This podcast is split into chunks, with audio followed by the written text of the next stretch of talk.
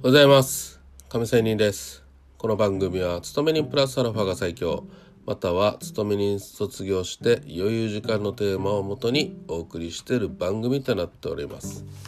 さて FX の話ですが最速相場という話をしたいと思います。最速相場とはよくマネーマーケット、まあ、金利のマーケットで見受けられます。マネーマーケット金利ですね、えー、最速相場とは例えば肯定部合の引き上げをマーケットが期待して金融当局の利上げの決定を待たずに市場金利が上昇してしまって金融当局が上がってしまった市場金利を追認する形で利上げを決定するという相場です。FX マーケットでも例えばアメリカの金利上昇の期待感がマネーマーケットで強まると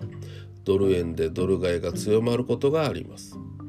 従い為替相場でポジションを張るにしてもマネーマーケットが今後の金利の数勢についてどのような見方をしているのかもマーケットコメントなどからも見ておく必要があります。ところで FX マーケットとマネーマーケットとの違いは取り扱うものが異なるだけではなくて相場を見る見方がかなり違います。FX マーケットではテクニカルな分析ももちろんありますが同時にマーケットセンチメント、まあ、要は市場心理を読み大勢の考え方の裏を呼ぼうとします。マネーマーケットで相場を分析する上でももちろんマーケットセンチメントも加味されますが FX マーケットに比べて格段に経済指標が得られるファンダメンタルズや金融当局者の発言などをもとに論理的に分析して相場感を組み立てることに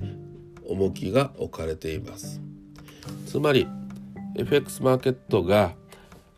パッション、まあ、感情的なものに対してマネーマーケットは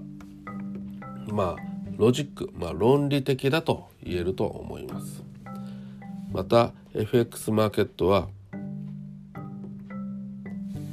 えー、ポジションが偏ればその反対方向に相場が動いてしまい一握りのディーラーしか儲からない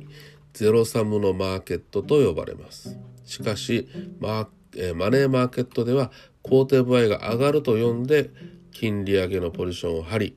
実際に肯定部合が上がればそれを見越して張ったディーラーはみんな儲かるということになります。したがってディーラーの気質も FX とマネーでは異なって FX ディーラーは勝った負けたと